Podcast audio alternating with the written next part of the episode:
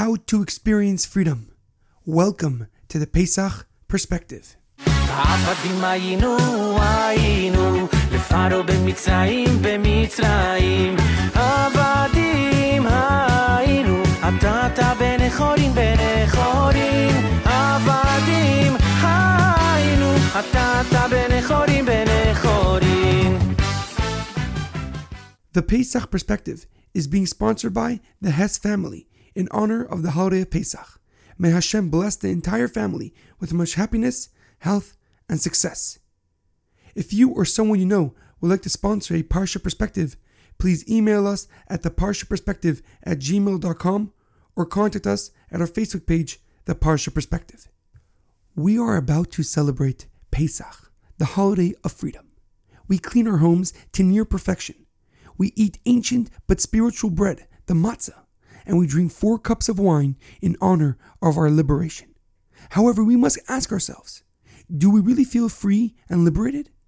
It says in each and every generation, a person is obligated to feel as if they are leaving Egypt. However, it's been more than 3,000 years since the Jewish nation left Egypt. How can we today experience the same reality and emotions as they experienced when they left Egypt? The answer lies in the fact that Egypt is not just a physical country on a map, but rather a mindset. The word for Egypt in Hebrew is Mitzrayim, which can also mean borders and limitations.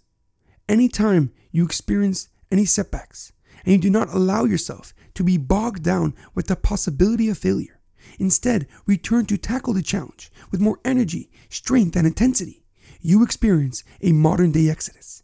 Most of the Jewish people not only left Egypt physically, but rather mentally as well.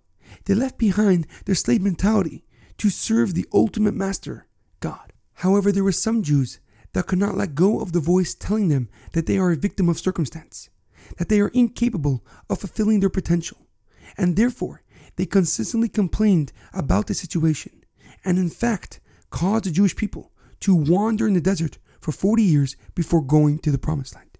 Egypt represents a victimhood mindset, an attitude of compromise and concession, an ethos of defeat. And so to leave Egypt, one must never fear growth.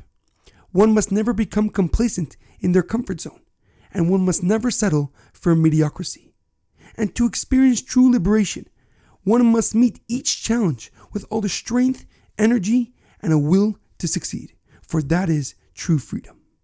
The lesson of Pesach is to never give up hope, no matter the circumstances, and at no time give in to failure.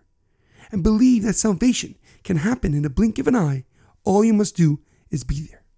There's an amazing quote that I once heard Failures are a part of life. If you don't fail, you don't learn. And if you don't learn, you'll never change.